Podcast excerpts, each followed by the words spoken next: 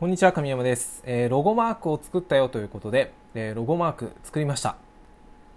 まあ、あのー新しくですね、ウェブサイトを用意しましたので、まあ、せっかくならということで、えートイテラ川崎ブランドのロゴマークを作りました。まあ、地元川崎フロンターレからですね、えーイルカと水色というものを、えーちょっとですね、あの、拝借してというところですけれども、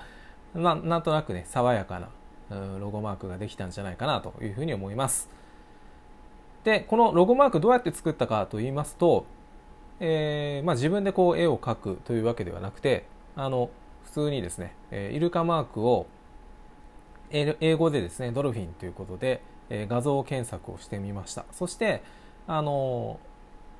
なんだ、えー著作権とかにあのヒットするといけませんので、まあ、改変後の再使用が許可された画像を検索してするとですね、まあ、あのほぼ先頭でヒットしたのが、まあ、このマークだったということですごくですねシンプルで、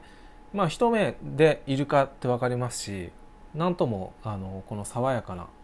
えーマークっていうんですかね。あのイルカがこうピョンって飛んでるような、えーすごく動いてるような形も見えますし綺麗ですしもう一目惚れということですぐに決まりました。あとはですねえっ、と Adobe のえっ、とですね Adobe Spark まあご存知な方もいらっしゃると思いますが無料であの画像をですねいろいろ編集できるえっ、とまあアプリっていうんですかね、えーありますので、まあ、そこで、えー色とかですね形とかうんとあとはこの川崎っていうマークをですね、えー作ったりして、えー作りましたということです。まあなかなかですねあの